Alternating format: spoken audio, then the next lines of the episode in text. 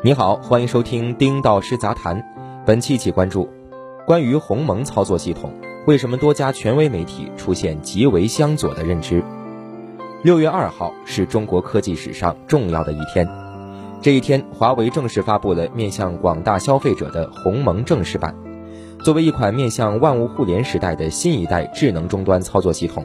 鸿蒙打破了终端和场景限制，为不同设备的智能化、互联与协同提供了统一的语言，带来简洁、流畅、连续、安全、可靠的全场景交互体验。然而，让人疑惑的是，已经上升到厉害了我的国的鸿蒙操作系统，多家权威媒体却出现了极为相左的认知。先来看新华社的报道，新华社微信公号报道内容如下。华为技术有限公司于二零二一年六月二号举行鸿蒙及华为全场景新品发布会，这也意味着搭载鸿蒙的手机已经变成面向市场的正式产品。另外，笔者注意到，新华社在其官方微博也以“鸿蒙手机来了”为标题做了报道。笔者还注意到，央视新闻也同新华社一样，强调了鸿蒙系统在手机端的应用。央视新闻公众号的报道内容如下。二号，华为正式发布鸿蒙，这意味着鸿蒙手机已经变成面向市场的正式产品。我们再来看虎嗅的文章，在虎嗅题为“鸿蒙并不重要”的头条报道中，认为鸿蒙系统没有大众想象中重要，原因如下：尽管华为鸿蒙被视为自主的操作系统，但实际上根本就没有能完全摆脱 Google 的桎梏，仍然需要完全兼容安卓的手机应用。华为与其他国内厂商存有竞争关系，小米、OPPO 和 vivo 这几家手机公司在合作时，往往就把华为排除在外。到目前为止，肯定愿意采用鸿蒙系统的第三方手机厂商只有魅族。华为的物联网体系一直采用一加八加 N 的结构，一是指手机，但当华为失去了手机这个一，后面的八加 N 将如何自处？我们也有必要看看吴晓波频道的报道。吴晓波频道的文章标题是“鸿蒙问世，华为的翻身仗”，但大多数人理解错了这个系统。为了做这篇头条选题，吴晓波频道的编辑邀请了三位科技行业名人：万能的大熊郑一行、刘兴亮，分享了一些见解。在这其中，万能的大熊观点最有代表性。万能的大熊认为，鸿蒙做的是安卓做不到的事情，真正要实现的是万物互联。鸿蒙最大的价值在于。重构了设备与设备之间的连接和通信，也就是设备流转，并实现各设备之间的协同管理。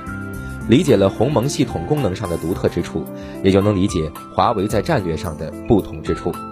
新华社、央视是主流媒体的权威代表，虎嗅是新媒体的权威代表，吴晓波频道是自媒体领域的权威代表。这几家都是各自领域有话语权的媒体，按理说都是伟光正的代表。在华为鸿蒙发布这种上升到意识形态的事情上，按理说应该统一口径。然而，大家在看待华为鸿蒙系统一事上，却出现了不和谐的声音，进而演变为极为相反的认知。这是为什么呢？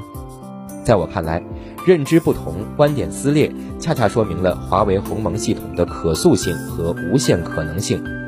如果各方认知统一，反而局限了鸿蒙系统，反而说明鸿蒙是一个刚刚出世就能看到头的传统系统。也许有人会说，华为官方对鸿蒙的定义是智能终端操作系统。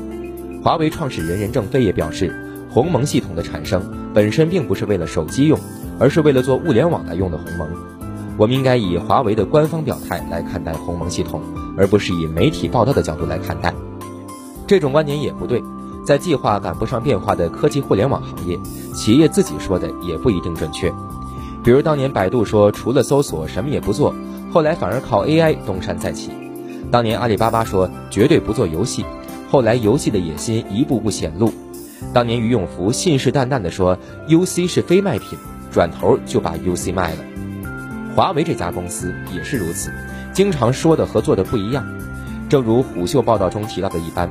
华为多次表明不做手机业务，结果华为成为全球第二大手机厂商。华为也多次表示不做电视，结果偏偏推出智慧屏，惹来业界各种吐槽。最近华为宣布不造车，但有效期三年的说法，也让不少车厂心里很不踏实。鸿蒙系统从出发点来看，当然是一个万物互联的系统，这一点我们首先得明确。但俗话所言，千里之行始于足下，凡事需要从头开始做起，才能一步步做起来。鸿蒙的始于足下到底是什么呢？不是别的产品，就是手机。换句话说，不管鸿蒙将来走到哪一步，它能连接电视也好，连接冰箱也罢，甚至家里的桌椅板凳都用上了鸿蒙系统。但无论如何，它得先踏出第一步，它的第一步一定要从手机端入手。只要手机端从零到一的工作完成好了，其他端从一到 n 的工作才能开展。综上所述，新华社强调鸿蒙用于手机的报道看起来出现了偏差，但如此煞费苦心，恰恰是为了勉励鸿蒙和生态链上的广大参与者，做事不要好高骛远，再远大的产品和生态也得一步步来。国社，不愧是国社。好，以上就是本期全部内容。本文作者丁导师，欢迎您订阅我们的频道，我们下期再见。